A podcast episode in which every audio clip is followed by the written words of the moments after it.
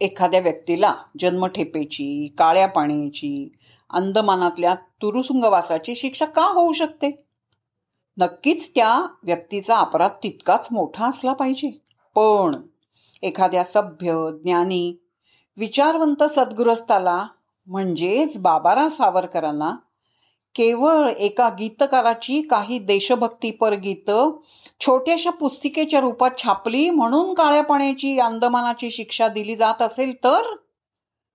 आणि मग अशी शिक्षा देण्यास कारणीभूत असलेल्या जॅक्सन नावाच्या क्रूर जिल्हाधिकाऱ्याला त्यावेळच्या युवकांना मारायचं ठरवलं किंवा ठरवलं की वाटलं मारावंसं तर त्यांचं काय चुकलं? खटल्याच्या कामासाठी सावरकरांना हातापायात बेड्या ठोकून भर रस्त्यातून चालत कोर्टात नेलं जायचं. कारण एवढंच होतं भोवतालच्या मलांच्या मनात दहशत निर्माण व्हावी. पण ते पाहून तरुणांचं रक्त उसळायचं. त्याचं जॅक्सनच्या त्याच जॅक्सननं तांबे शास्त्रींवरची कथा कीर्तनं नाशकात चालायची त्यालाही बंदी घातली.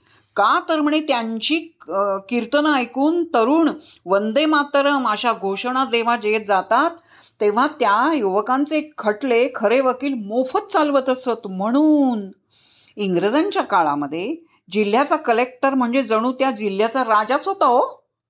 तीस सप्टेंब डिसेंबर अठराशे सदुसष्ट म्हणजे इंग्लंडच्या जन्मलेल्या तो जो आय सी एस अधिकारी झालेला ऑर्थर जॅक्सन हा भारतातला असाच एक मुलकी अधिकारी होता. त्यानं केलं काय? नाशक्यातल्या स्वातंत्र्यप्रिय युवकांची चळवळ. मुळातनं उखडून टाकायचा प्रयत्न केला. त्यांनी जणू प्रतिज्ञाच केली होती. त्याप्रमाणे तो वागतही होता. अत्यंत उद्दामपणानं तो नाशकातल्या युवकांचे स्वातंत्र्य चळवळीचे खच्चीकरण करत होता. त्याच्याजवळ कसलीही दयामाया क्षमा नव्हती. म्हणूनच म्हणूनच अनंत कान्हेरे नावाच्या केवळ एका अठरा वर्षाच्या युवकानं ठरवलं की आता आपण जॅक्सनला उडवायचं. अनंत कन्हारे मुळातला कोकणातला. पण शिक्षणासाठी त्याला दूर औरंगाबादला राहावं लागलं होतं.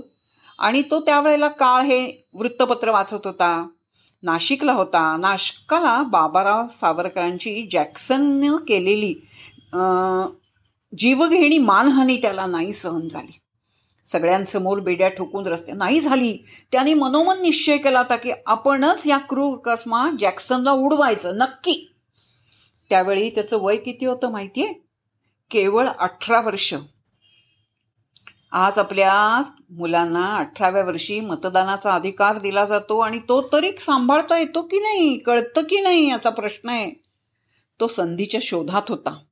आणि आणि आली त्याला संधी मिळाली. तो दिवस होता मंगळवार. त्यानं निवडलेलं स्थळ होतं नाशिकचं विजयानंद नावाचं नाट्यगृह.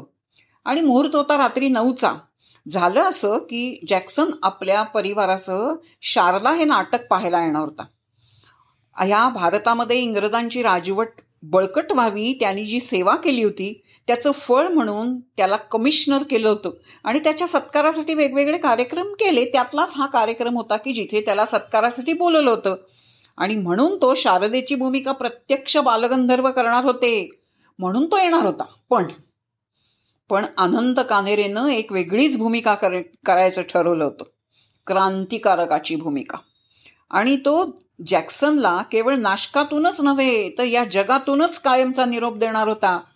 नाटक रात्री नऊ वाजता होतं. अनंत आठ वाजताच नाट्यगृहामध्ये पोचला नाट्यगृहात बसलेल्या अनंतची घारीची नजर होती.